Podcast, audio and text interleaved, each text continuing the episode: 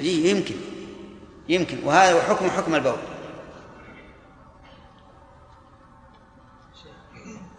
الحكم في البول يا شيخ أن يستمر في جميع الوقت أو ينقطع ويأتي؟ المراد اللي يستمر. أما ما عرف أن له عادة ينقطع مثلا في آخر الوقت. فقد قال العلماء رحمهم الله يجب أن يؤخر الصلاة إلى هذا الوقت. نعم. شيخ بارك الله فيك قلنا ان من حسن خلق النبي صلى الله عليه وسلم أن يخاطب كل إنسان بحسبه. نعم. فإذا كان الشيخ الاطفال الصغار خاصة في المدارس الابتدائيه إذا كان الإنسان يريد أن يشرح لهم الأخطاء التي تقع منهم في الصلاة. نعم. فيمثلها أمامهم عمليا في الصلاة. ما في بأس. لكن يحدث ضحك. لا لا هو ما هو بيكبر والله أكبر ويستقبل القبلة ويقرأ الفاتحة لا. يقول مثلا واحد وهو وازف يقول مثلا. وهذا ما يصح أحيانا يخرج مثلا بعض الطلاب في الطابور يقول أنا سوف فلان يصلي وأكتشف الأخطاء التي عنده. فتجي اثنين ثلاثة يدوس بعض البعض بعض يتقشم حد فصفص يضحكون منهم. ثم يقول الان أخرج الاخطاء ما أظن ذلك. ما دام ما قصد التعبد إنما قصد التعليم فلا بأس. نستمر الذي عنده مثل المرض الذي ذكره الاخ نعم. الذي عنده مرض مثل الذي ذكره الأخ آه، ليس سلس. هل له أن يؤم الناس في المساجد؟ هذه فيها خلاف بين العلماء. هل يجوز لمن به سلس بول أن يكون إماما للصحيح أو لا؟ وال- والذي نرى أن من صحت صلاته صحت إمامته. إذا كان أهلا للإمامة لولا المانع. عرفت؟ إيش القاعدة؟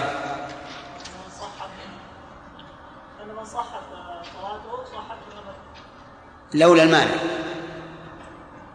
وإنما قلت هذا مث- لأن لئلا يقال المرأة يصح تصح صلاتها فهل تجيز أن أن تكون إماما للرجل؟ والجواب لا.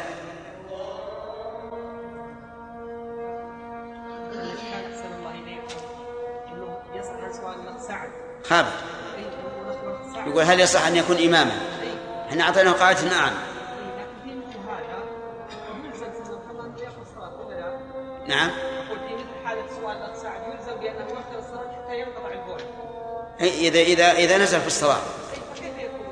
يصح كل إنسان يمكن أن يحدث له الحدث بالصلاة الله أكبر الله والصلاة القائمة آت محمدا الوسيلة والفضيلة والرحمة إنك لا تحب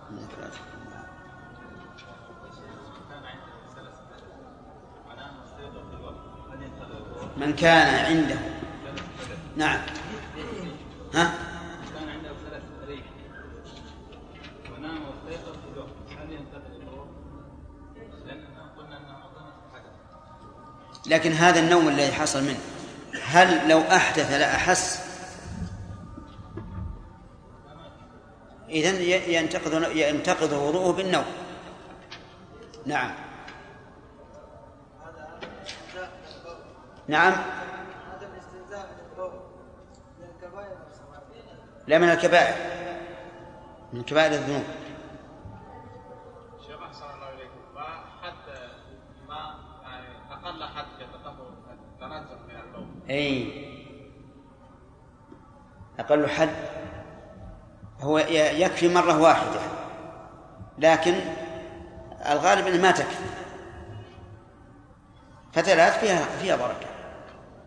تكفي. أفهمت؟ نعم. طيب. وعلامة ذلك لو نزل البول على على شيء أملس ثم صبت صببت عليه ماء. يذهب أثره؟ متى؟ كم مرة؟ ممكن تستيقظ من باب التيقن اذا صليت عليه ثلاثة ومرتين يذهب طيب هذا هو لكن الشيخ احسن الله اليك ما يتبقى في اسم يعني الكاميرا مثلا في إيش؟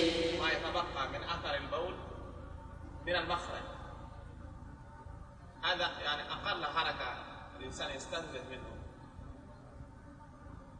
الغسل يكفي يعني؟ يكفي يا ابن اغسل ظاهر الذكر ويكفي.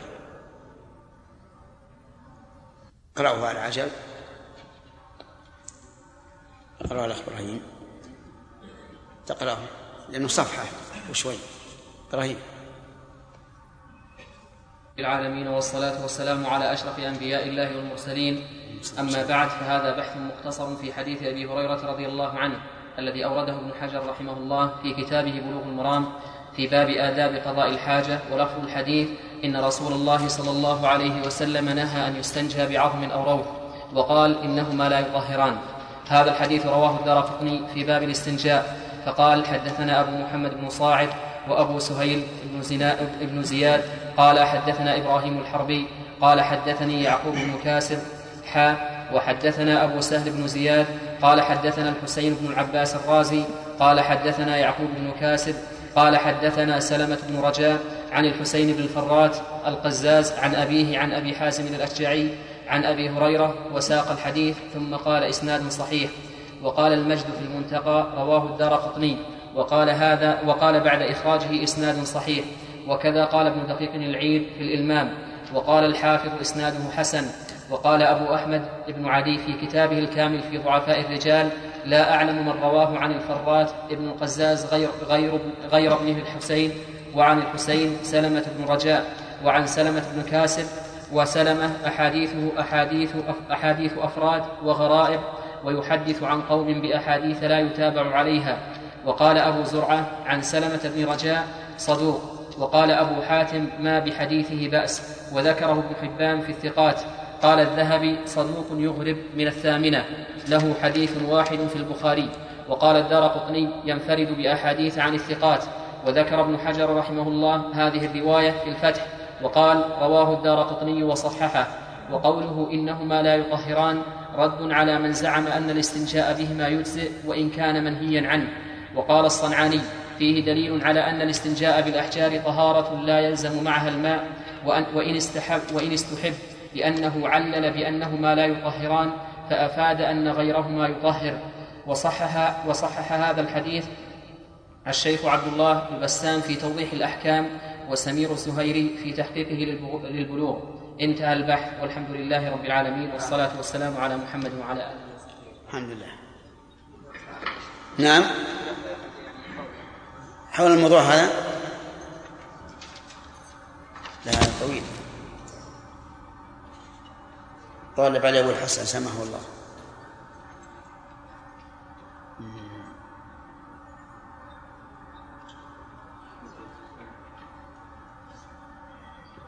هذا بالعكس. هذا يقول فيه آفات. نعم. نخليه الدرس القادم إن شاء الله. يحتفظ به الدرس القادم إن شاء الله. والصلاة والسلام على نبينا محمد وعلى آله وأصحابه. ومن تبعهم بإحسان إلى يوم الدين نبدأ درس جديد لهذه الليلة. قال ابن حجر رحمه الله في كتابه بلوغ المرام فيما نقله عن عيسى بن يزداد يزداد عن أبيه رضي الله عنه رضي الله عنهما. أولا عيسى بن يزداد هل يزداد مصروف أو لا؟ الجواب ليس بمصروف والمانع له من الصرف العالمية ووزن الفعل. نعم. قال قال رسول الله صلى الله عليه وعلى آله وسلم إذا بال أحدكم فلينتر ذكره ثلاث مرات. رواه ابن ماجه بسند ضعيف. هذا الحديث يقول يقول فيه إذا بال أحدكم فلينتر إذا بال أي إذا فرغ من بوله فلينتر ذكره ثلاث مرات. يعني ليهزه من الداخل كأنما يتعصر ثلاث مرات وذلك من أجل أن يخرج ما بقي من البول. لكن هذا الحديث والحمد لله ضعيف ولا يصح عن النبي صلى الله عليه وعلى آله وسلم. و و وإذا كان كذلك فإن النثر ليس بسنة. ولهذا صرح شيخ الإسلام ابن تيمية رحمه الله بأن النثر بدعة لعدم صحة السنة به ولأن ذلك أيضا قد يؤدي إلى أن يكون في الإنسان سلس أو وسواس كما هو معروف. لكن لو قال قائل دعونا من هذا الحديث. إذا كان الإنسان جرت عادته أنه لا يفرغ البول في قنوات البول إلا بالنتر. فهل تقولون إنه مستحب؟ هنا نقول ربما يقال بذلك لكن هذا ليس عاما للناس. يختص به أحد دون الآخر. وإلا فالأصل أن النتر بدعة يؤدي إلى الوسواس وتشديد لا ينبغي أن يفعله. وعن ابن عباس رضي الله عنهما أن النبي صلى الله عليه وسلم سأل أهل قباء فقال إن الله يثني عليكم فقالوا إنا نتبع الحجارة الماء. رواه البزار بسند ضعيف وأصله في أبي داود والترمذي. قولها أن النبي صلى الله عليه وسلم سأل أهل قبى قبى مكان معروف في المدينة يقع شرقا جنوبا وهو حي معروف. نزل فيه النبي صلى الله عليه وسلم أول ما نزل المدينة في الهجرة وأقام فيه المسجد.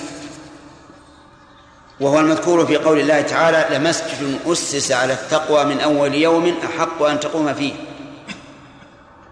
وهذا في مقابل المسجد الضرار الذي بناه المنافقون من أجل تفريق المؤمنين. كما قال تعالى والذين اتخذوا مسجدا ضرارا وكفرا وتفريقا بين المؤمنين وإرصادا لمن حارب الله ورسوله. وقد بنوا هذا المسجد بناء على مشورة من أبي عامر الفاسق المنافق على أنه يريد أن يجمع الناس إليه لمحاربة النبي صلى الله عليه وسلم. وادعى أنه إنما بناه من أجل من أجل أن يخفف على الكبار والمرضى ونحوهم حتى لا يتكلفوا الذهاب إلى مسجد قباء الذي أسس على التقوى. وأتوا إلى النبي صلى الله عليه وسلم بعد فراغهم من بنائه يطلبون منه أن يصلي فيه. وكان صلى الله عليه وسلم في تلك الساعة يتجهز إلى غزوة تبوك. فاعتذر بأنه على جناح سفر وأنه يريد أن نعم وأنه إذا رجع صلى فيه. لما رجع إلى المدينة من غزوة تبوك ولم يبقى عليه إلا ساعات يسيرة نزل الوحي. وهو قوله تعالى لا تقل فيه وهو قوله والذين اتخذوا مسجدا ضرارا وكفرا وتفريقا بين المؤمنين وإرصادا لمن حارب الله ورسوله من قبل. وهم يدعون أنهم إنما اتخذوه رفقا بكبار السن والضعفاء وما أشبه ذلك. فنهاه الله. أما مسجد قباء فإن النبي صلى الله عليه وسلم كان يخرج كل يوم سبت إليه راكبا أو ماشيا ويصلي فيه. ورغب صلى الله عليه وسلم في الصلاة فيه إذا تطهر الإنسان في بيته وخرج إلى هذا المسجد وصلى فيه ركعتين أو ما شاء الله كان كمن أتى بعمرة. أهل قبى وصفهم الله تعالى بأنهم يحبون أن يتطهروا والله يحب المطهرين. فقال لمسجد أسس على التقوى من أول يوم أحق أن تقوم فيه فيه رجال يحبون أن يتطهروا والله يحب المطهرين. كذا؟ طيب. أثنى الله عليهم بأنهم رجال بمعنى الرجولة الحقيقية وأنهم يحبون أن يتطهروا من الأنجاس والأحداث والذنوب. والله يحب المطهرين أي الذين يتطهرون. فسألهم لماذا أثنى الله عليهم؟ قالوا إنا نتبع الحجارة الماء. أيهما التابع وأيهما المتبوع؟ الماء تابع والحجارة متبوعة. يعني معناه أنهم إذا استجمروا استنجوا بالماء. إذا استجمروا بالأحجار استنجوا بالماء. وهذا وجه ثناء الله تعالى عليه. فيستفاد من هذا الحديث فوائد. منها أن الجمع بين الاستجمار والماء أفضل من الاقتصار على أحدهما. فإن اقتصر على أحدهما فأيهما أفضل الماء أو الحجارة؟ قال العلماء الماء أفضل لأنه أنقى وأطيب والمقصود الإنقاء فمتى حصل إنقاء أكثر وأشد كان أولى. وأدنى ذلك الأحجار لكنها مطهرة كما سبق أن الاستجمار الشرعي الذي يكون ثلاث مسحات من قيا فأكثر يكون مطهرا. ومن فوائد الحديث أن النبي صلى الله عليه وسلم لا يعلم الغيب. ولهذا سألهم لماذا أثنى الله عليه. ومن فوائد هذا الحديث أن الأعلى منزلة ومرتبة قد يستفيد ممن دونه لأن قوله تعالى يحبون أن يتطهروا لم يعرف لم يعلم النبي صلى الله عليه وسلم هذا التطهر وأخذ المعنى من من هؤلاء. فيستفاد منه أنه آه، أن الأعلى مرتبة ومنزلة يستفيد من الأدنى وهذا هو الذي ينبغي للإنسان أن لا يحقر غيره. بل أن يتعلم منه لأن فوق كل ذي علم عليم ورب علم عند شخص دونك بمراتب لا لا تدركه أنت. ومن فوائد هذا الحديث أن أفعال الله عز وجل لا تحتاج إلى توقيف بمعنى أن كل شيء في الكون يخلقه الله لا بأس أن تصفه تبارك وتعالى بهذا الأمر الذي فعله. فمثل يثني لو قال قائل هل من أسماء الله المثني؟ قلنا لا لكنه سبحانه وتعالى فعل من فعله أثنى على هذا. كذلك الخالق الرازق وغير ذلك من كل أفعال الله لا بأس أن تسندها إلى الله وإن لم تأتي في الكتاب والسنة ما دام إسنادها إلى الله صحيح صحيحا. فإن قال قائل ذكرت أن أول مسجد لمسجد أسس على التوقع من أول يوم أحق أن تقوم فيه ذكرت أنه مسجد قباء. وقد ثبت عن النبي صلى الله عليه وسلم أنه المسجد النبوي حيث قال إنه مسجدي هذا. قلنا فالجواب أن العلماء اختلفوا أيهما والصواب أنه لا منافاة. فإن مسجد النبي صلى الله عليه وسلم أسس على التقوى من أول يوم وصل المدينة. لا شك فيه. فيكون المسجدان كلاهما أسس على التقوى من أول يوم. مسجد قباء من أول يوم وصل إلى قباء ومسجد المدينة من أول يوم وصل إلى المدينة. ثم بعد ذلك نرجع. أيهما أفضل؟ لا شك أن المسجد النبوي أفضل ولهذا تشد الرحال إليه ولا تشد الرحال إلى مسجد قباء فهو أفضل. فيكون المسجدان اشتركا في أن كل واحد منهما أسس على التقوى من أول يوم وانفرد المسجد النبوي بأنه تجوز يجوز شد الرحال إليه بخلاف مسجد قباء قال وصححه ابن خزيمة من حديث أبي هريرة رضي الله عنه بدون ذكر الحجارة. يعني أنهم ذكروا أنهم يستنجون بالماء فقط ولا يستعملون الحجارة. ولكن الأمر كما بينا قبل قليل على الترتيب. الجمع بين بين الماء والحجارة أفضل من الماء والماء أفضل من الحجارة. وهذا معلوم من المعنى وإن كان ليس هناك نص يبين هذا الترتيب لكنه معلوم من المعنى. وبهذا انتهى الكلام على باب الاستنجاء. ونحن نعود إلى هذا الباب ونذكر ما ماذا استفدنا منه. استفدنا منه ما يسن عند دخول الخلاء. وهو أن يقول أعوذ بالله من اللهم إني أعوذ بك من الخبث والخبائث. استفدنا منه ما يقوله إذا خرج من الخلاء وهو غفرانك. أما زيادة البسملة عند الدخول فهذه ورد فيها حديث لكنه ليس بذاك القوي. ستر ما بين الجن وعورات بني آدم إذا دخلوا الكنيف أن يقولوا بسم الله. وكذلك أيضا غفرانك ورد في بعض الأحاديث في بعض الأحاديث الحمد زيادة الحمد لله الذي أذهب عني الأذى وعافاني. ويذكر عن علي بن أبي طالب أنه كان يقول الحمد لله الذي أذاقني لذته وأبقى في منفعته وأذهب عني أذاه. يشير إلى الغذاء من طعام وشراب. استفدنا أيضا تحريم التغوط بما يكون أذى للناس أو ضررا عليهم.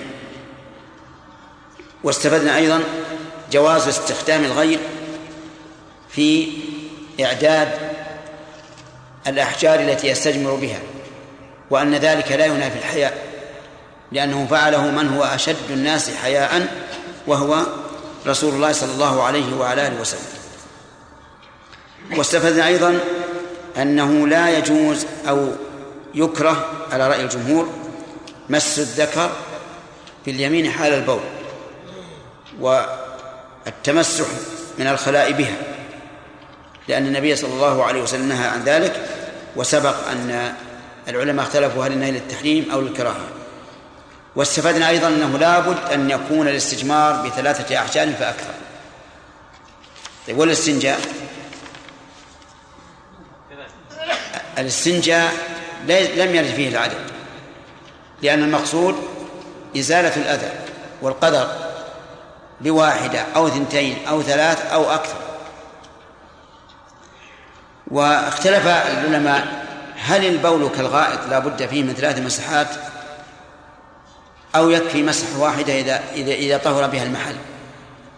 والجمهور على أنه لا بد من ثلاث مسحات في البول والغائط أيضا. واستفدنا من مما مما مر أن الاستنزاه من البول واجب. وكذلك من الغائط وأن أكثر عذاب القبر من من البول أي من عدم التنزه منه.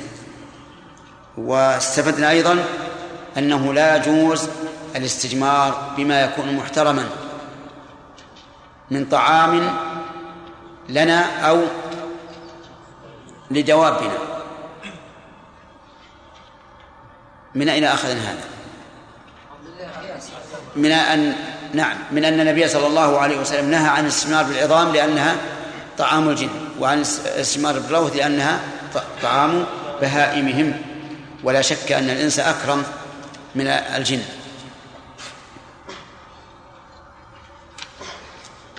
نعم شيخ بارك الله فيكم قلنا في ان كل فعل يعني ثبت لله عز وجل يجوز ان نصف الله وتعالى به. نعم شيخ بارك الله فيكم هناك أفعال نعم يعني يستحيا منها. لا اللي يستحي منها ما هو ما هو لأنه ما يجوز نسبة إلى الله لكن تعظيما لله ما نقوله ولا ما في شك ان إن داخل في في في مفعولات الله لكن إذا كنا لو خاطبنا إنسانا بمثل هذه الكلمات يعد هذا مخجلا فكذلك حق الباري نعم. صلى الله عليك يا شيخ. لو قال قائل إننا قلنا إن الجمع بين الاستجمار والماء أفضل من الاقتصار على أحدهما. فهل يقاس على الاستجمار في الوقت الحاضر ما يكون موجودا في بعض دورات المياه من المناديل؟ إي نعم. المناديل لا شك إنه يحصل بها الاستجمار والانقاء نعم.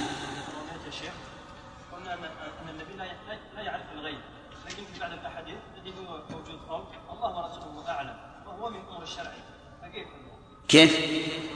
جاء الأحاديث الصحابة يقولون ورسوله أعلم. نعم. في نعم. الأمور الشرعية نعم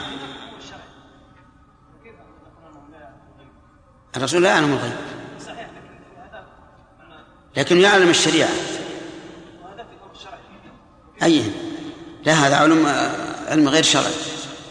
هذا فعل فعل هؤلاء. نعم يا سليم.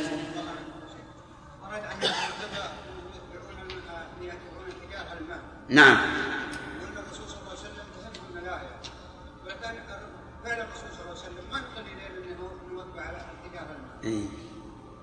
بارك الله هذا إشكال جيد. هو أنه لم ينقل عن الرسول عليه الصلاة والسلام أنه كان يستعمل هذا وهذا. لكنه عليه الصلاة والسلام والله أعلم فعل ذلك لبيان الجواز. وأنه يجوز أن يقتصر الإنسان على هذا وعلى هذا. فيحصل بذلك ما ذكر في هذا الحديث. إذا صح أنه كما تسمع ابن حجر يقول إنه بسند ضعيف وأن الذي صححه ابن خزيمة آه، بدون ذكر الحجارة يعني بالماء فقط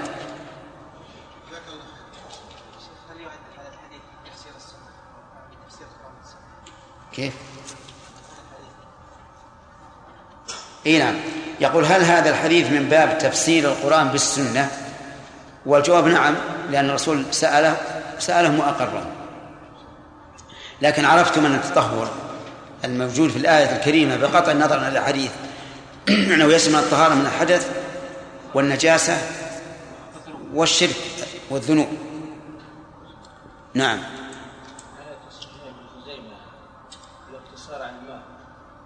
لماذا؟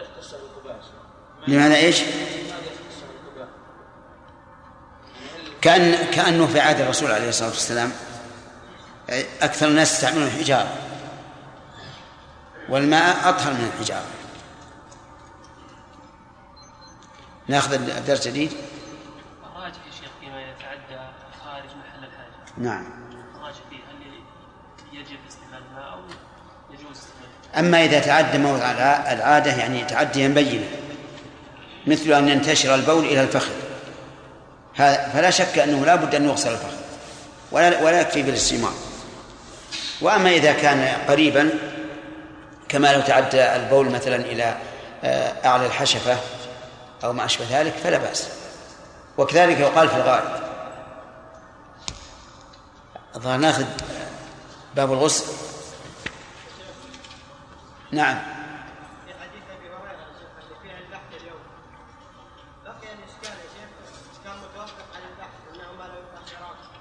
إنه إيش؟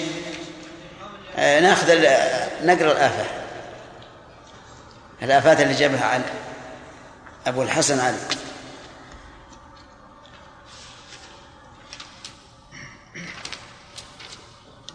عندنا صار في متسع بسم الله الرحمن الرحيم. البحث في رواية الدارقطني من حديث أبي هريرة الذي فيه قوله إنهما لا يطهران. الحديث بهذا اللفظ فيه آفتان في إسناده عند الدارقطني الآفة الأولى أن في إسناده سلمة بن رجاء التميمي. قال عنه يحيى بن معين كما في تأريخه ليس بشيء. وحسن بعضهم حاله كأبي زرعة فقد قال كما في الجرح والتعديل صدوق. وكذا قال أبو حاتم ما بحديثه بأس إلا أنه كان يغرب في أحاديثه فقد كانت أحاديثه كما قال ابن عدي في الكامل أحاديثه أفراد وغرائب. آه، حدث بأحاديث حدث بأحاديث لا يتابع عليها. ونقل الحاكم عن عن الدار قطني كما في سؤالاته أنه قال ينفرد عن الثقات بأحاديث.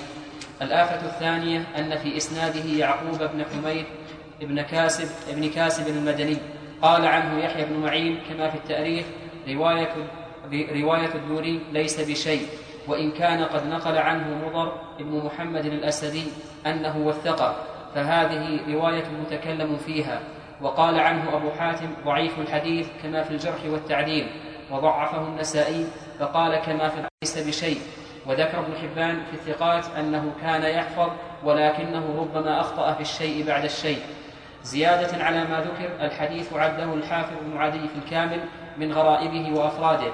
تبعه الحافظ بن طاهر القيسراني كما في ذخيرة الكفار.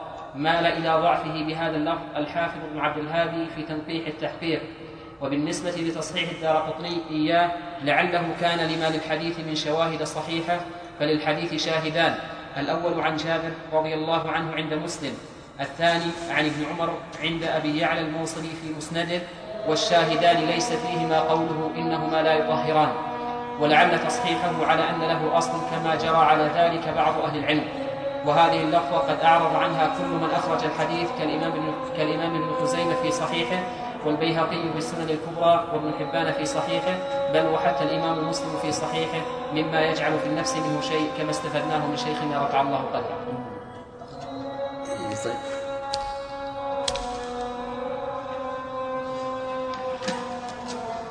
بارك الله فيك.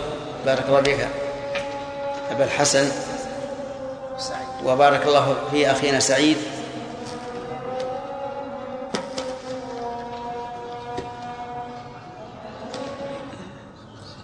اللهم رب هذه الدعوات التامة والصلاة والسلام محمد وعلى آله وأصحابه ومن تبعهم بإحسان إلى يوم الدين. مناقشة خفيفة من أجل أن نستمر إن شاء الله. آه، هل النبي صلى الله عليه وسلم كان يلبس الخاتم في رأسه؟ سبب ذلك. أنه اخبر أن الملوك لا يقبلون الكتاب إلا إذا كان مكتوبا بخاتم خاص. نعم. كان لبس الخاتم بسبب أنه أن الملوك لا يقبلون الرسائل الا طيب وما هو وما الذي كتب فيه؟ كتب فيه محمد ورسول الله محمد في الاسفل ورسول الوسط ورب الجلال محمد رسول الله. محمد في الأسفل في الوسط رسول وف- وفوق الله. طيب أحسنت. هذا الحديث على ما فيه على ما قيل فيه وش يدل عليه؟ يدل على يدل على إكراه الدخول ال- ال- الخلاء فيما في- فيما فيه ذكر الله تعالى. هل يدل على الكراهة؟ مجرد فعل الرسول عليه الصلاة والسلام في الترك يدل على الكراهة نعم الكراهة. ولكن هل هل يدل على الكراهة. كيف ذلك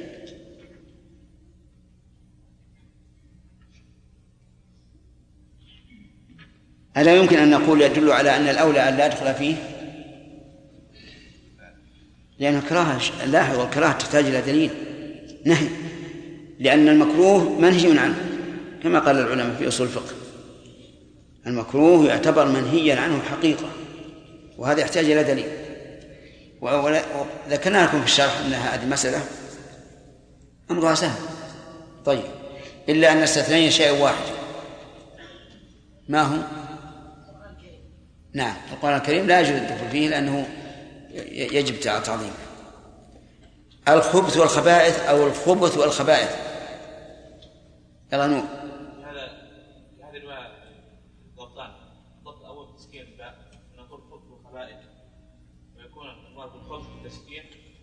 الشر والخبائث النفوس الشريرة. وإذا بالضم أي بضم الباء فيكون المراد بالخبث جمع خبيث. وهو ذكر ذكر من الشياطين والخبائث ال- ال- ليلة الشياطين. أحسنت أيهما أولى؟ ال- العام. العام. العام لأن الع- العام يدخل فيه الخاص ولا عكس. طيب. المناسبة. أنت. أن الشياطين أن الخلاء لما كان محلا للشياطين نفذ سعدا من الشياطين.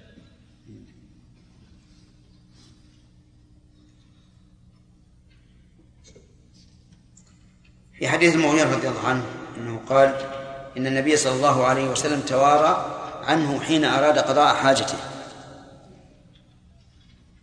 آه. قد يكون استحباب التواري بالجسد إذا عند قضاء الحاجة. أي نعم. نعم. أو العورة. لا عند قضاء الحاجة. أو العورة أقول. أما العورة فواجب. العم العورة فواجب. دليله لا ينظر الرجل إلى عورة الرجل. لكن أن يتوارى كله هذا لا شك أنه من كمال الأدب والبعد عن رؤية الإنسان على أمر المكروه آه، لماذا سمى من يتبول من يتغوط في طريق الناس أو ظلهم؟ لما لماذا سمى هذا باللعانين؟ نعم.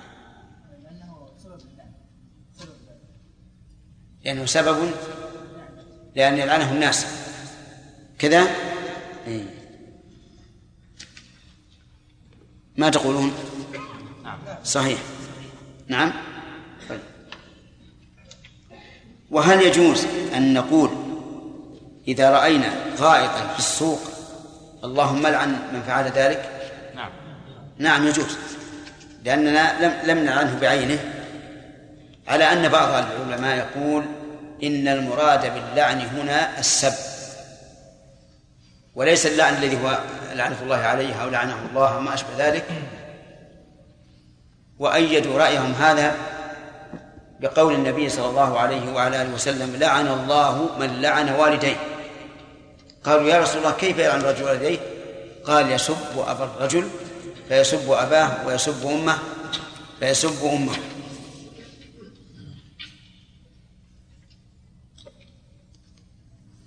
استقبال القبلة واستدبارها في البني... في حال قضاء الحاجة. حال قضاء الحاجة قل يا عبد الله. الاستقبال لا يجوز لا في البنيان ولا في غيره نعم. الاستدبار فانه اهون من الاستقبال فلذلك يجوز في البنيان لقول الحديث اصبر اصبر بس أنا إلى ما ما طلبنا الدليل. آه. في البنيان يجوز الاستدبار إذا الاستقبال حرام في البنيان وخارج وفي الفضاء والاستدبار في البنيان آه، جائز. لا يجوز. طيب. ما هو دليلك على هذا؟ دليل على الاستقبال قول في حديث سلمان نهانا النبي صلى الله عليه وسلم؟ آه، أن نستقبل. قال لا تستقبلوا القبلة ولا تستقبلوا. أن نستقبل القبلة بغائط؟ ولا لا لا لا. هذا ما حديث سلمان بغاءة ولا بول؟ أو بول. لا خل دعنا باقي الحديث؟ طيب ما في حديث آخر؟ لا ما في حديث آخر ينهى عن الاستقبال والاستدبار. أبو قتادة. قال النبي صلى الله عليه وسلم. إيه أحسنت. قول النبي صلى الله عليه وسلم لكن أبي من رواه؟ من الصحابي؟ يلا عبد الله معناه أنك ما غيرت ما حفظت. ها؟ عذر إيش هو؟ عذر. اي طيب. معذور؟ طيب. حديث أبي أيوب. لا تستقبل القبلة ولا تستدبرها. بغاية أو بول ولكن طيب. يلا عبد الله ما, ما ممكن مناقشة ولا ما نكملها عندك؟ طيب ما دليلك على جواز الاستثمار في البنيان؟ حديث ابن عمر قال لقيت إلى بيت حفصة وجدت النبي صلى الله عليه وسلم يقضي حاجته مستقبلا القبله مستد- مستقبلا الشام مستدبر الكعبه طيب قال الجمع بين الحديثين ان يخصص حديث يخص حديث ابن عمر حديث أبي أيوب رضي الله عنه بان الاستدبار اهون من الاستقبال كذلك يجوز في البنيان طيب لو قال لك قائل تعارض تعارض قول الرسول وفعله. العلماء فيها يقولان قالوا أنه إذا تعارض القول والفعل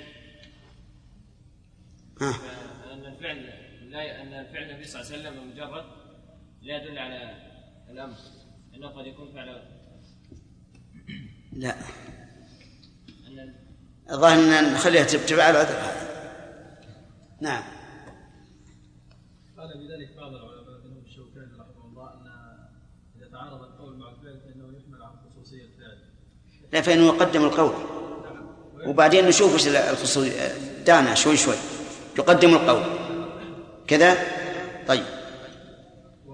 وعلى هذا فلا يجوز استدبار القبلة. في البنيان كذا؟ طيب. آه، وجه تقديم القول على الفعل مع إمكان الجمع هنا. الجمع هنا ممكن. لكن ما وجه تقديمه؟ قالوا قد يكون خاصا بالنفي هذه واحد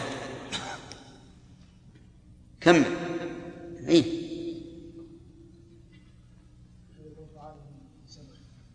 وقد يكون فعله لسبب. هذا اثنين. إن إن وسعنا السبب هو يكفي. لكن ودنا نص على شيء أساس وقد يكون نسيان طيب كل هذه احتمالات. فكيف نجيب عن هذه الاحتمالات؟ الخصوصية أولا سعيد؟ الخصوصية لم يرد دليل على أنها خاصة. والأصل؟ والأصل عدم الخصوصية تمام.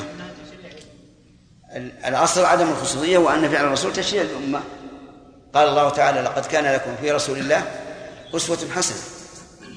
إذا سقط هذا. الثاني أن يحتمل أنه آه، عد يعني لل- للتعذر للتعذر نعم. الأصل الأصل عدم الأصل عدم التعذر وبالإمكان الرسول عليه الصلاة والسلام يأمرهم أن يوجهوه إلى جهة أخرى إلى الشرق أو الغرب. صالح. الثالث الأصل النسيان. الأصل عدم النسيان. أحسنت. طيب. وعلى هذا فنرجع إلى أن السنة الفعلية تخصص السنة القولية. وهذه ما هي خاصة في هذه المسألة؟ كل المسائل السنة الفعلية تخصص السنة القولية. لأن الكل من عند الرسول عليه الصلاة والسلام. الحكمة يا سليم لماذا نهي عن استقبال القبلة واستدبار؟ أحسنت. لحرمة الكعبة.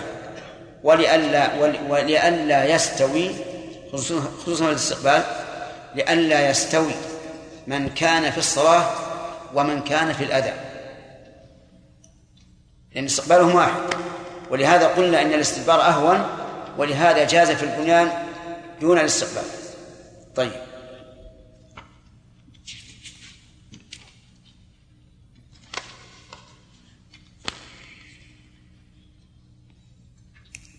ما هو الدليل على أنه يجوز الاقتصار على الاستنجاء دون الاستجمار؟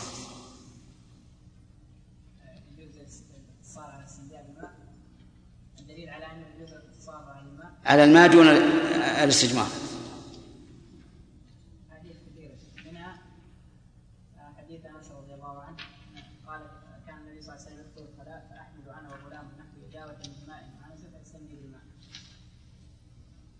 صحيح هذا ولم يذكر لم يذكر الأحجار. وفي حديث ابن مسعود ذكر الأحجار. فدل على أن الاقتصار على هذا أو أو هذا جائز. لكن الأفضل الجمع بينهما. فإذا قال قائل ما ما دليلك على الأفضل؟ إما أن نستدل بهذا الحديث الضعيف حديث أهل قباء وإما أن نقول لأنه أبلغ في الإنقاء والتطهير. ثم نأخذ الدرس الجديد بإذن الله. قال باب الغسل وحكم وحكم الجنب. الغسل يقال بالضم ويقال بالفتح ويقال بالكسر. فهل هي لغات أو لكل حركة معنى. الأظهر أن لكل حركة معنى. اولا الغسل التطهير. ولهذا تقول غسل ثوبه من من النجاسة غسلا.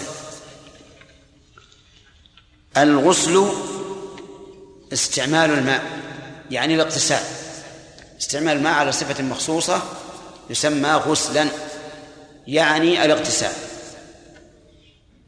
الغسل ما يخلط بالماء من إشنان أو نحوه لتكميل ال- ال- الاغتسال. أو لتكميل التنظيف. يسمى غسلا بالكسر. فصار ال- الحركات كم؟ ثلاث والمعاني تختلف. ومن ال- البلاغيين أو من اللغويين من قال إن الأمر في هذا واسع وأنه يجوز الغسل والغسل سواء للفعل آه، ل- للاغتسال.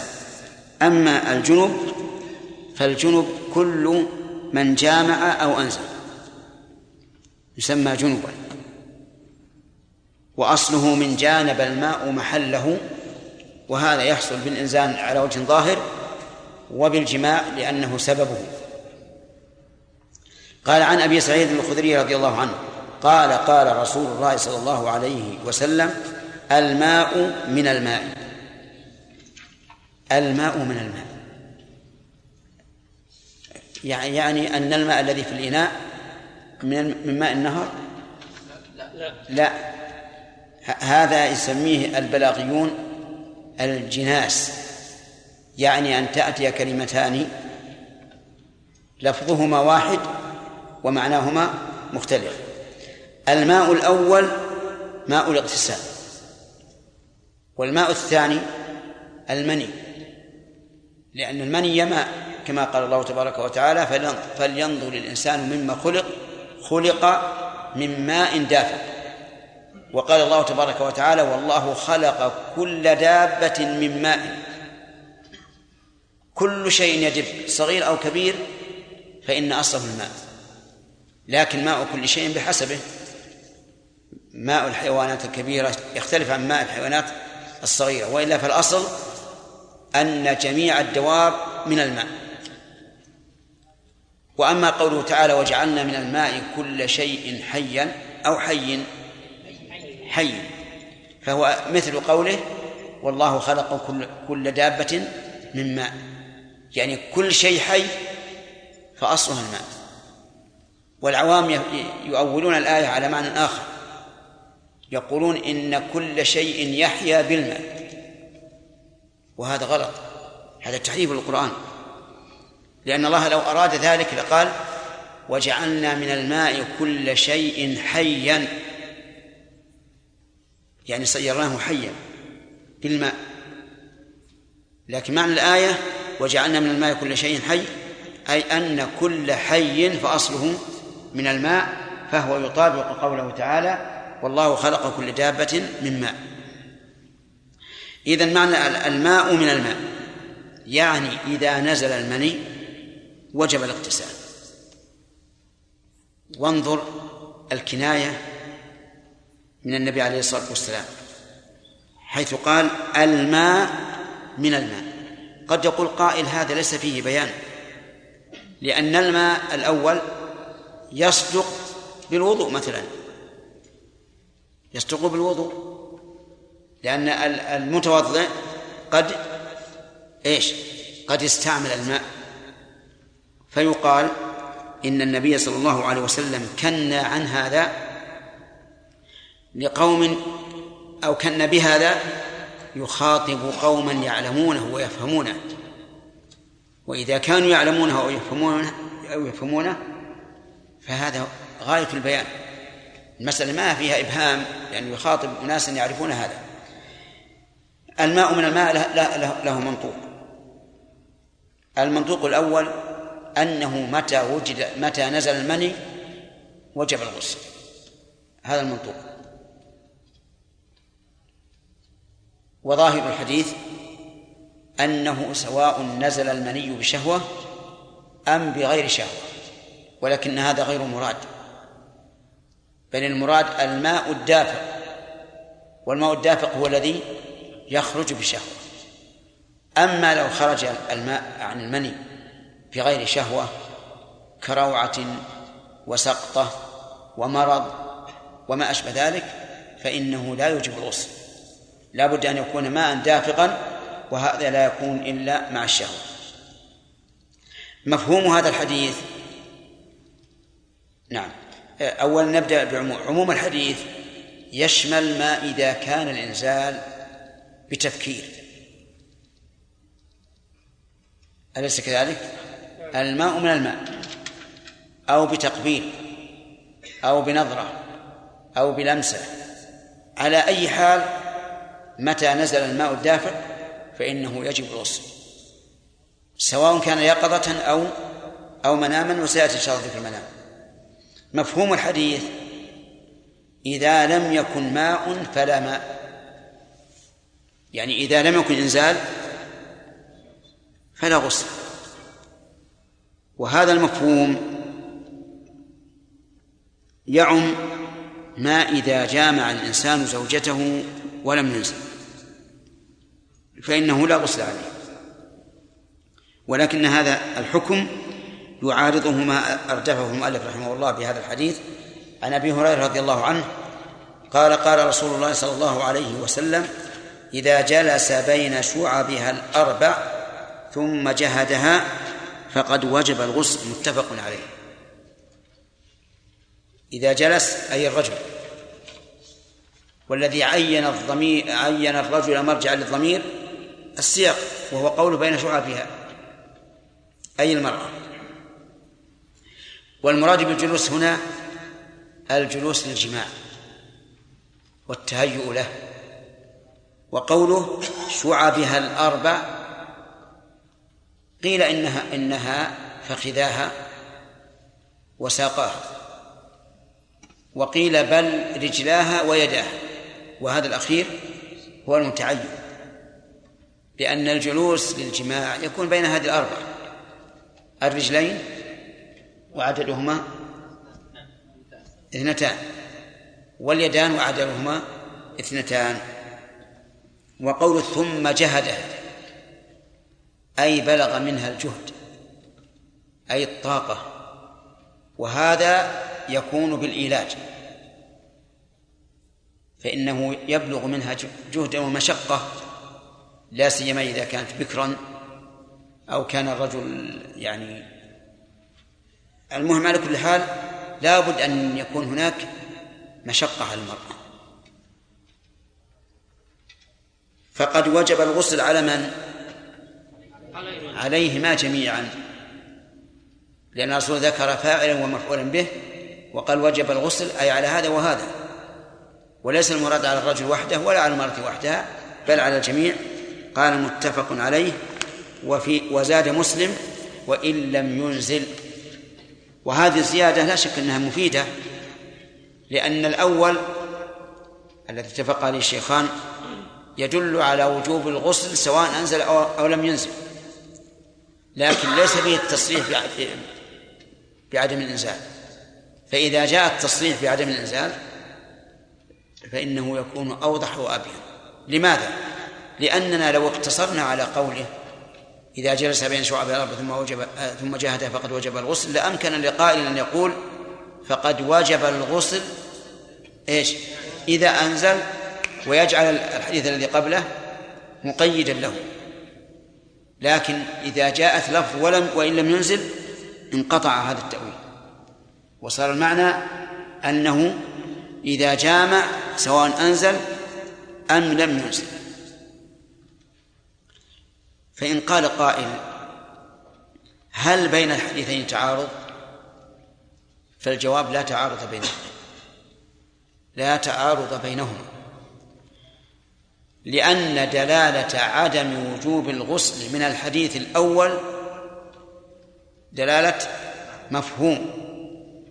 قال الأصوليون والمفهوم تحصل الدلالة فيه إذا وقعت المخالفة في صورة واحدة. يعني أن أنه لا عموم له. هذا هذا معنى ما قلت. المفهوم لا عموم له. وإذا كان لا عموم له فإنه لا ينافي هذا. كيف نقول لا عموم له؟ لأن قول الماء من الماء مفهومه ولا ماء مع عدم الماء. نقول نعم هذا ما لم يجامع. لأن الإنسان قد يستمتع بزوجته استمتاعا بالغا لكن دون الجماع ويكون الماء قد تهيأ للخروج ولا ولا يخرج. فيصدق بهذه الصورة. والمفهوم إذا صدق بصورة واحدة كفى كفى العمل به. على أنه قد روي أن قول أن قوله الماء من الماء كان في أول الأمر. ثم نسخ وصار يج وصار الغسل يجب إما من الجماع وإما من من الإنسان. في هذا الحديث فوائد. من فوائده التكنية عما يستقبح ذكره أو ما عما يستحيا من ذكره. لقوله إذا جلس بين شعبها الأربع. ومعلوم أن الرسول لا يريد عليه الصلاة والسلام أنه يجلس على إليته على شعبها الأربع. ما يريد هذا قطعا. وإنما هو كناية عن عن الجماع. ومن فوائد هذا الحديث أن أن الغسل واجب إذا حصل الجهد وهذا لا يتحقق إلا إذا التقى الختانان. ختان الرجل وختان المرأة. وهو كناية كما قال كثير من العلماء كناية عن تغيير الحشفة في الفرج. فمتى حصل التغيير تغييب الحشفة في الفرج وجب الوضوء وجب الغسل. وأما ما دون ذلك فإنه لا يوجب الغسل إذا لم يكن إنزال يعني لو أن الرجل وضع رأس ذكره على حافة فرج الأنثى ولم ينزل فليس عليه غسل. لماذا؟ لأنه لم يجهدها. ولا تحس بهذا أيضا من حيث المشقة. ومن فوائد هذا الحديث أن ظاهره وجوب الغسل سواء كان بحائل أو بغير حائل. لأنه إذا غيب ذكره في فرجها بحائل سيبلغ منها الجهل. نعم. وإلى هذا ذهب كثير من العلماء. وقال بعض العلماء لا يجب مع الحائل لأن في بعض الألفاظ إذا مس الختان الختان والمس لا يصدق إلا إذا كان بغير بغير حائل. ولأن الأصل عدم الوجوب. لكن لو حصل الإنزال إيش؟ وجب الغسل بإيش؟ بالإنزال نعم. الله. محمد اللهم رب هذه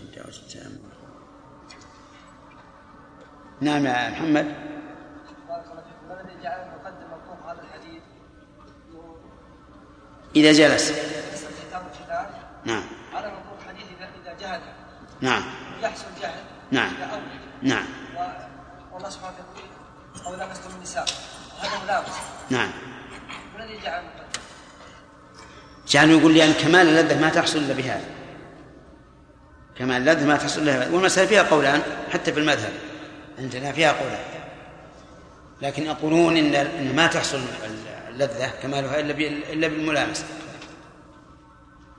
سليم. نفس الاحتلام. يا شيخ الاحتلام يحس الإنسان من انتقال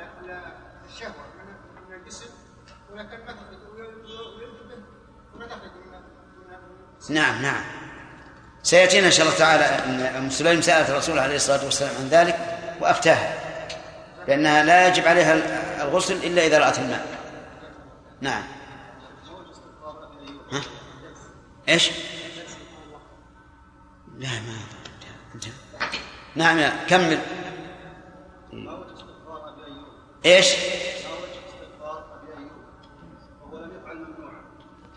ذكرناه ذكرناه. أرجع للشريط نبدأ درس الليلة إن شاء الله بحديث أنس رضي الله عنه. قال قال رسول الله صلى الله عليه وعلى آله وسلم في المرأة ترى في منامها ما يرى الرجل. قال تغتسل متفق عليه. زاد مسلم فقالت أم سلمة أم سلمة وهل يكون هذا؟ قال نعم. فمن أين يكون الشبه؟ قوله قال رسول الله صلى الله عليه وسلم في المرأة ترى في منامها ما يرى الرجل.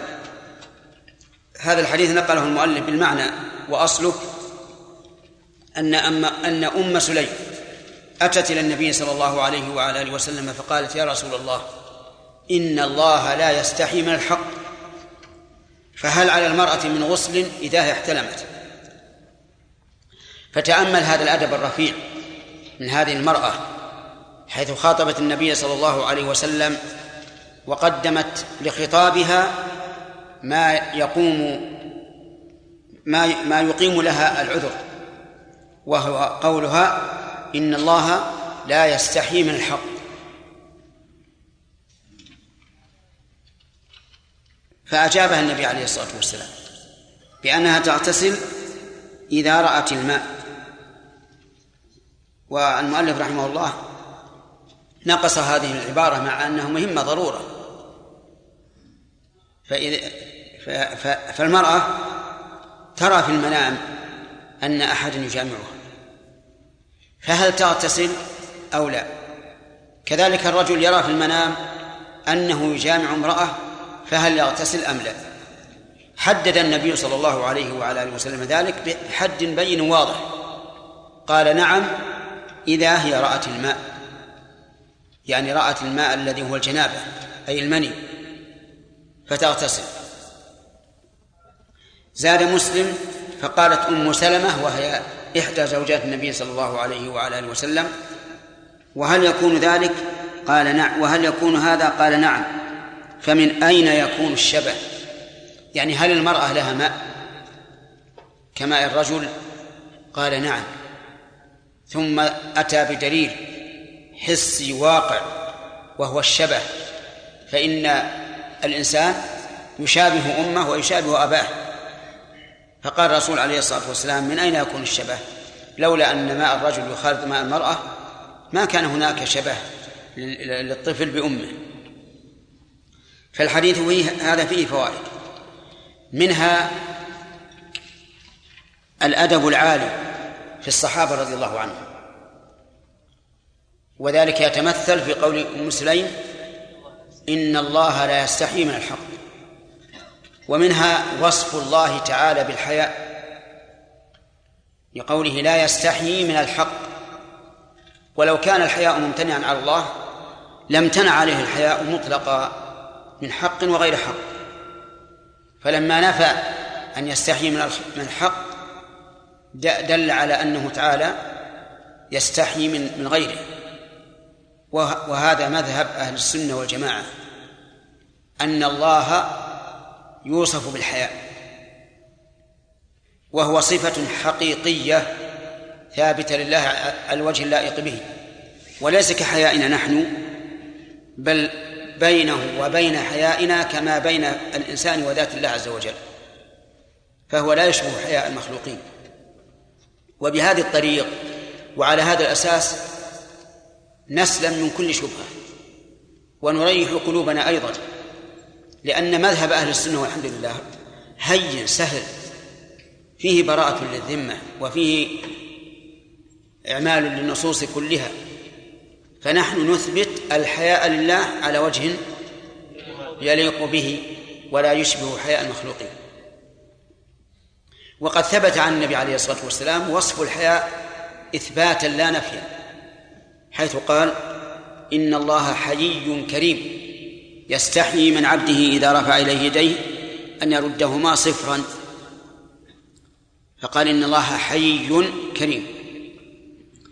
فإن قال قائل إن الله لا يوصف إلا بالكمال فهل الحياء كمال؟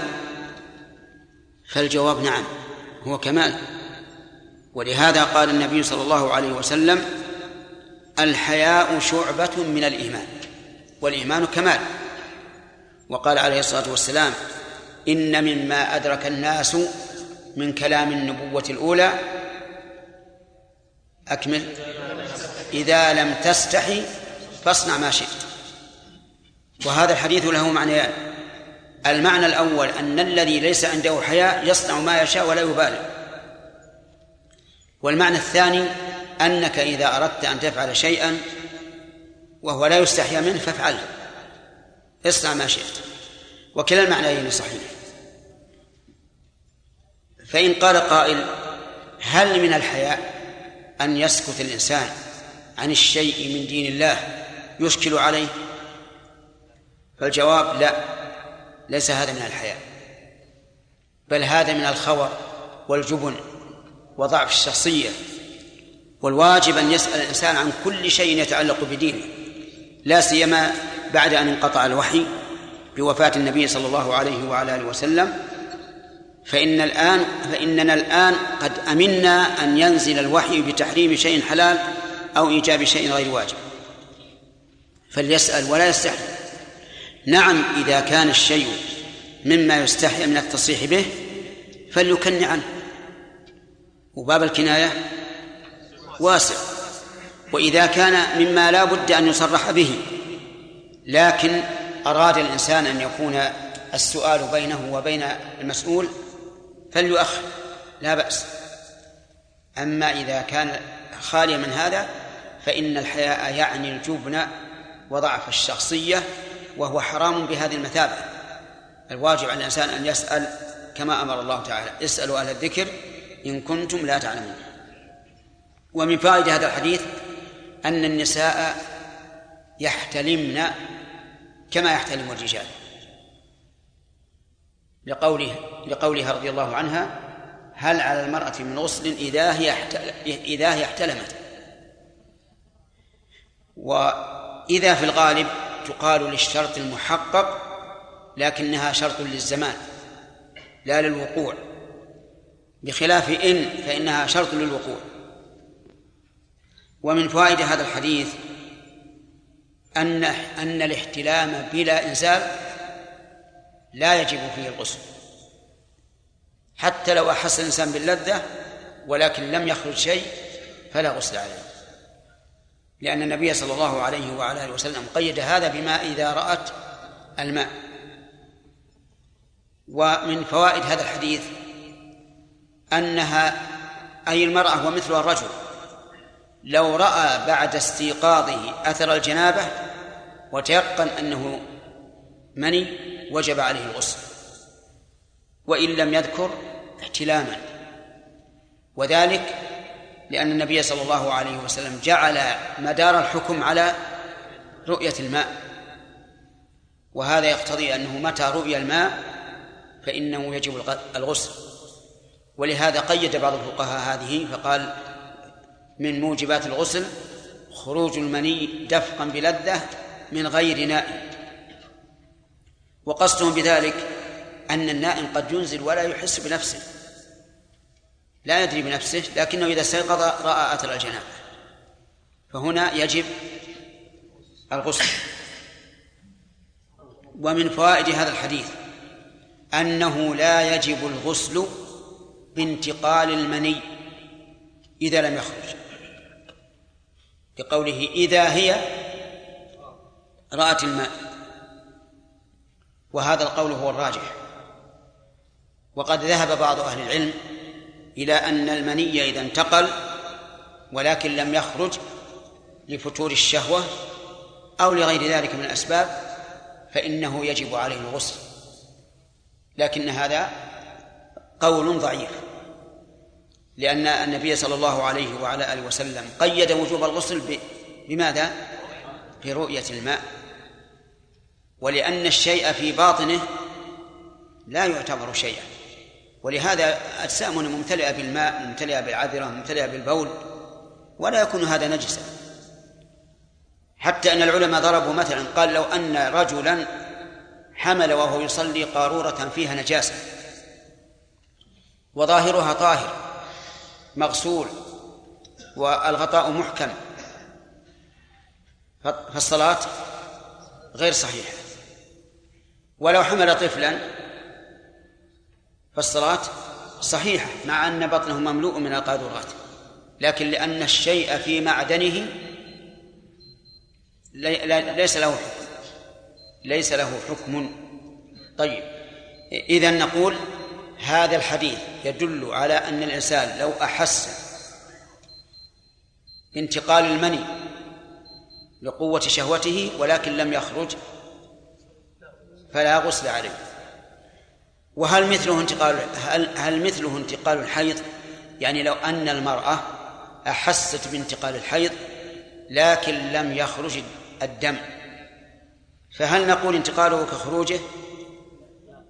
الجواب من إن قلنا إن انتقال المني كخروجه صار انتقال الحيض كخروجه وإن قلنا لا صار انتقال الحيض ليس كخروجه.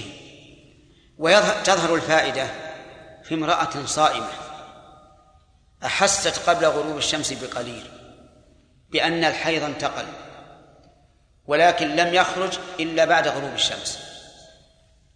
فعلى القول بأن الانتقال كالخروج يكون صومها باطلا وعلى القول الراجح صومها صحيح لأنه لم لم يخرج إلا بعد غروب الشمس. ومن فوائد هذا الحديث أنه لا لا يجب الغسل مع الشك. وجه ذلك الأخ. نعم. مع الشك إذا وجد النائم بللا بعد بعد استيقاظه ولا يدري أهو جنابة أم بول أم مذي ما يدري. هل يجب عليه الغسل أو لا؟ لا يجب. من أين تأخذ هذا؟ من قوله إذا رأت الماء إذا رأت لم يقل إذا ظنت الماء أو إذا غلب على ظنها. قال إذا رأت الماء. طيب فإذا استيقظ النائم ورأى بللا ولا يدري أهو عرق أو بول أو مذي أو سائل آخر أو مني فليس عليه غسل ولكن هل يجب عليه أن يغسل ما أصابه؟ نقول نعم. يغسله احتياطا. يغسله احتياطا. أما الغسل فلا يجب.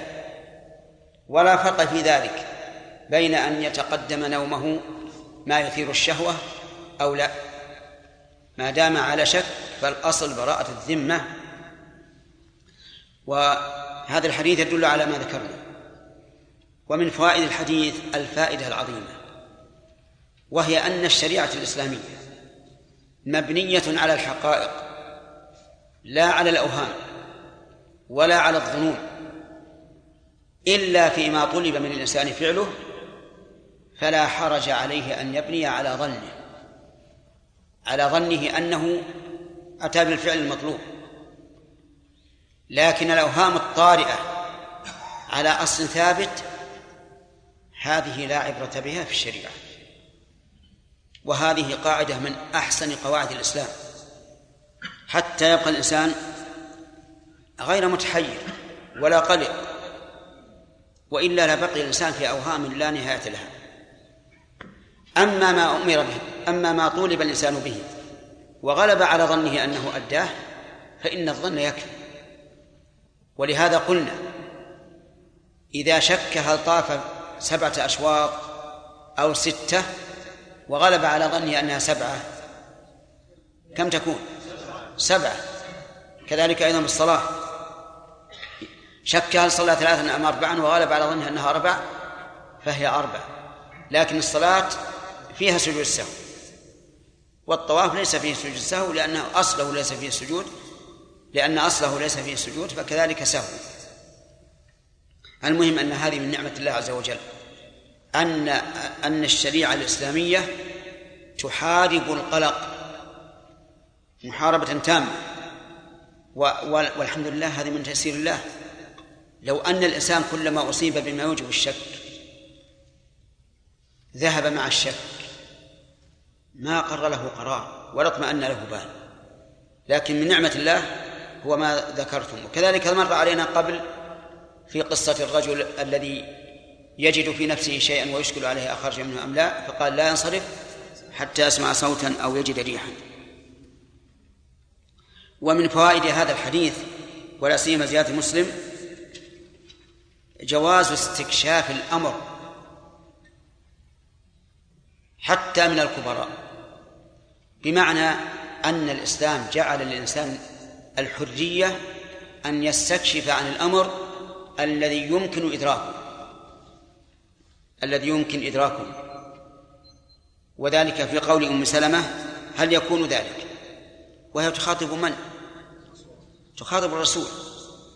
وهي تعلم رضي الله عنها أن الرسول أقر أن المرأة تحتلم. لأنه من لازم حكمه أن عليها الغسل إذا رأت الماء أن يكون الاحتلام واقعا. فهي قد عرفت أن الرسول أقرها لكن استكشفت كيف يكون ذلك وهل يكون؟ فمن فوائده جواز الاستكشاف عما يمكن إيش؟ عما يمكن إدراكه وبيانه. أما ما لا يمكن فالاستكشاف عنه غلط. ولهذا قال الإمام مالك رحمه الله في الذي سأل عن كيفية الاستواء قال السؤال عنه بدعة. لكن ما يمكن إدراكه لا بأس أن تسأل. ومن فوائد هذا الحديث تواضع النبي صلى الله عليه وسلم. التواضع الجمع. حيث إن زوجته تتكلم. تقول هل يكون هذا؟ وربما يظن السامع أنها تعترض وحاشاها من ذلك ولكنها تريد أن تستكشف. بينما لو أن أحدنا كلمته زوجته في مثل هذا جاءت امرأة تستفتيه وقال عليك كذا وكذا فقالت الزوجة كيف يصل عليك كذا وكذا؟ هل يمكن؟ ماذا يقول؟ لا ما يكفي اسكت يا أخاف يكون شيء أكثر. على كل حال من هذا من خلق النبي عليه الصلاة والسلام وحسن سيرته.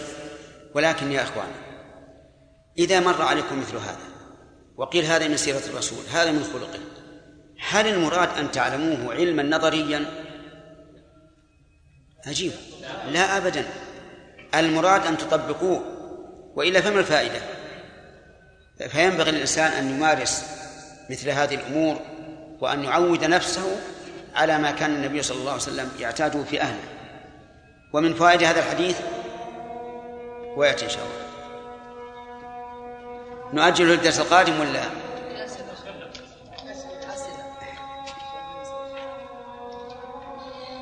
الله أكبر.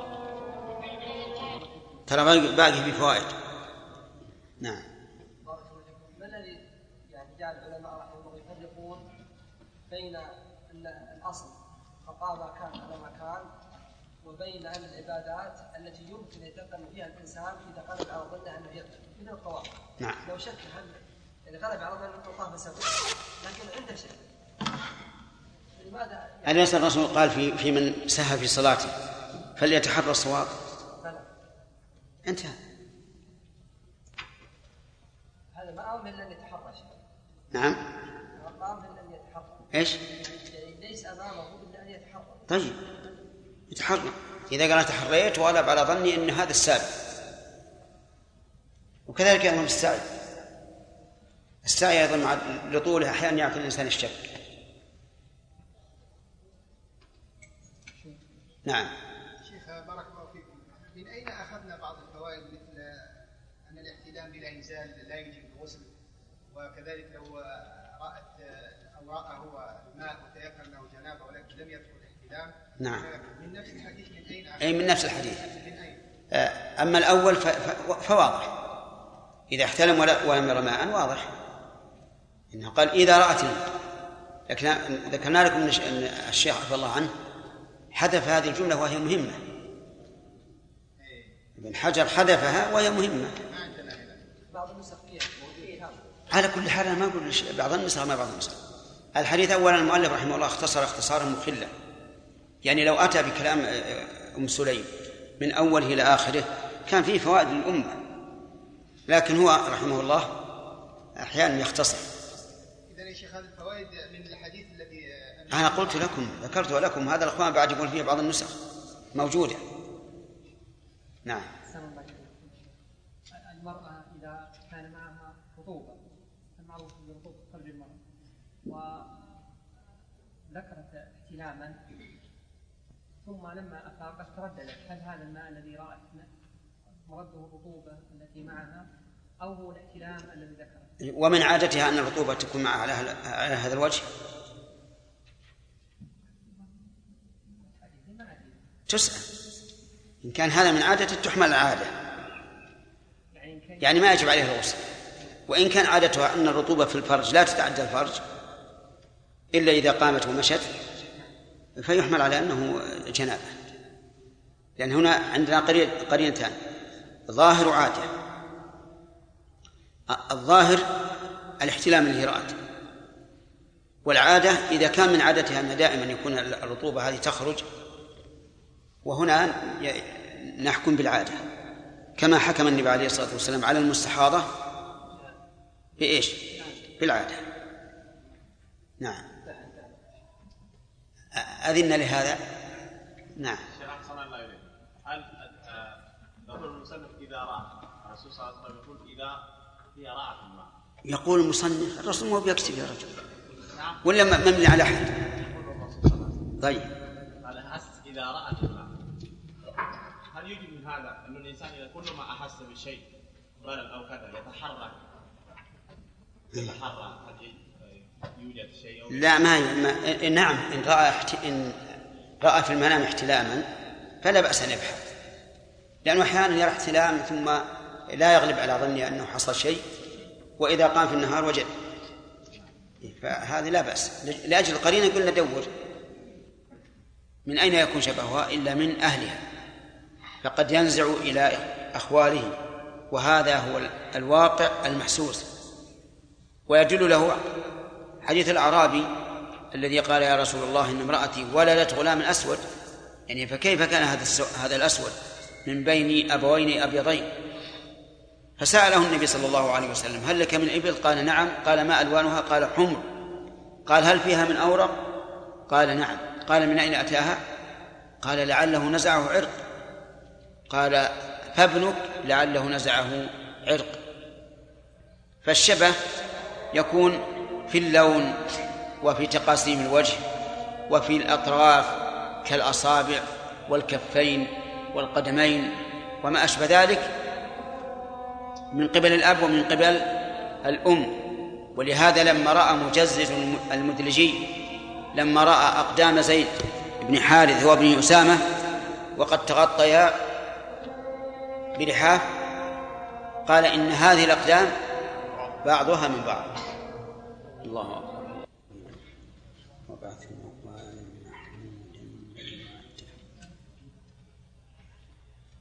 وفي هذا الحديث من الفوائد آه، أنه ينبغي تعداد الأدلة وتنويعها. لأن النبي صلى الله عليه وعلى آله وسلم قال نعم وهذا دليل شرعي يكتفى به عند كل مؤمن. وأضاف إلى هذا الدليل دليلا حسيا وهو قوله فمن أين يكون الشبه؟ ومن فوائد هذا الحديث أنه ينبغي للمستدل أن يذكر الدليل الذي يقتنع به المخاطب. من الناحيتين الشرعية والحسية وكذلك العقلية إذا أمكن. لأنه كلما ازدادت الأدلة ازداد الإنسان طمأنينة. ويدل لهذا الأصل العظيم أن إبراهيم الخليل عليه الصلاة والسلام قال رب أرني كيف تحيي الموتى. فقال الله له أولم تؤمن؟ قال بلى ولكن ليطمئن قلبي. فليس الخبر كالمعاينة. فأراه الله عز وجل ذلك بما أمره به أن يفعل ففعل. فرأى كيف يحيي الله الموت عز وجل. ومن فوائد هذا الحديث أنه ربما يستدل بالشبه على ثبوت النسب. لقول فمن أين يكون الشبه؟ ويؤيد هذا ما ورد في قصة عتبة بن أبي وقاص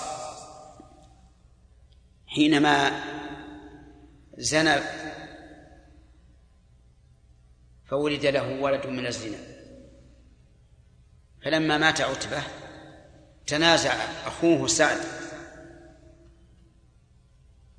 ابن أبي وقاص وعبد بن زمعة في هذا الولد الذي ولد.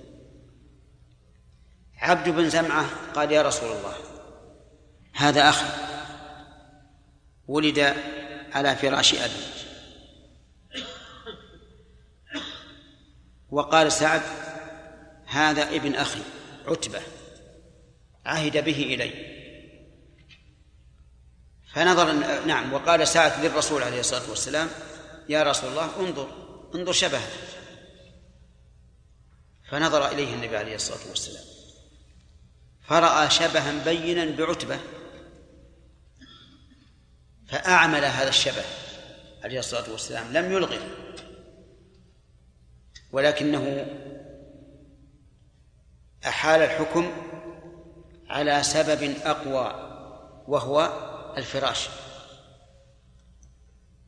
فقال عليه الصلاة والسلام العبد آه، الغلام لك يا عبد بن زمعة الولد للفراش وللعاهر الحجر فثبت الآن أن هذا الغلام أخ لسودة بنت زمعة زوجة الرسول عليه الصلاة والسلام. ولكنه لما رأى الشبه البين بعتبة قال لها احتجبي احتجبي منه يا سودة. فهنا أعمل الشبه. مع أن مع أن الولد شرعا الذي حصل فيه التنازع لمن؟ لزمعة شرعا. يرث إخوانه ويرثونه وبينهم المحرمية. لكن أعمل النبي صلى الله عليه وسلم الشبه وجعل سودة تحتجب منه من باب الاحتياط. من باب الاحتياط. نظرا لهذا الشبه. فدل ذلك على اعتبار الشبه في الحكم في, في, في الأمور الاحتياطية. من ذلك قال نعم. على أن إيه نعم. على أن الاحتلام في النساء قليل. نعم. قولها فبين في الشبه هذا يشمل الشبه الخلقي كما يشمل الخلق. الخلقي كما يشمل الخلق. والله الرسول عليه الصلاة والسلام اراد أراد لا شك الخلق دون الخلق. خليك معي خليك ولا نستطيع أن نحمل الحديث شيئا ليس بينا فيه. ولأن الخلق يحصل بالاكتساب. يعني الخلق غريزي وكسبي. كم من إنسان يكون سيء الخلق؟ في أول أمره ثم يصاحب ناسا أهل خلق طيب أو يفتح الله عليه بعلم نافع فيزداد خلقه حسنا والعكس بالعكس. فالخلق لما كان أمرا اختياريا يعني مكتسبا وغريزة لا يمكن أن نقول من كان أبوه سيء الخلق صار هو سيء الخلق. وإن كان هذا قد يؤثر لا شك. ولهذا كره العلماء رحمهم الله أن يسترضع الإنسان لابنه آه، امرأة حمقاء. مع أن هذا خلق ليس خلقة نعم يا سليم. الرسول صلى الله عليه وسلم عمل عمل بين الضيفين كلهم هو هذا سد الذريعة احد الأمرين. ولا ولا العمل ما يا شيخ؟ لا لا من باب الاحتياط. من باب الاحتياط. ونحن سلكنا باب الاحتياط في هذه المسألة في في مسألة المصاهرة. يعني أم أم أم الزوج من من الرضاع وأبو الزوج من الرضاع وما أشبه ذلك. وقلنا الاحتياط أن نعمل بقول شيخ الإسلام ابن تيمية رحمه الله في أن المحرمية لا تثبت وبقول الجمهور في أنه لا يتزوجها. إلا إلا أننا استثنينا مسألة واحدة. وهي إذا لم يوجد في بنات آدم إلا هذه المرأة فليتزوجها. انتهى الوقت. آه، سبق لنا ما يدل على أن الاحتلام يوجب الغسل لكن بشرط. أي نعم. أن ترى الماء. يعني أي ماء حتى ترى الماء. وهل يقاس على المرأة الرجل؟ نعم. يقاس. نعم. لأن ما ثبت في حق الرجل وما ثبت في حق المرأة. نعم. طيب آه، السؤال إذا احتلم الرجل ورأى الماء هل يجب عليه الغسل؟ يجب توافقون على هذا؟ طيب في فيما سبق لو أن نائما احتلم ولم ير شيئا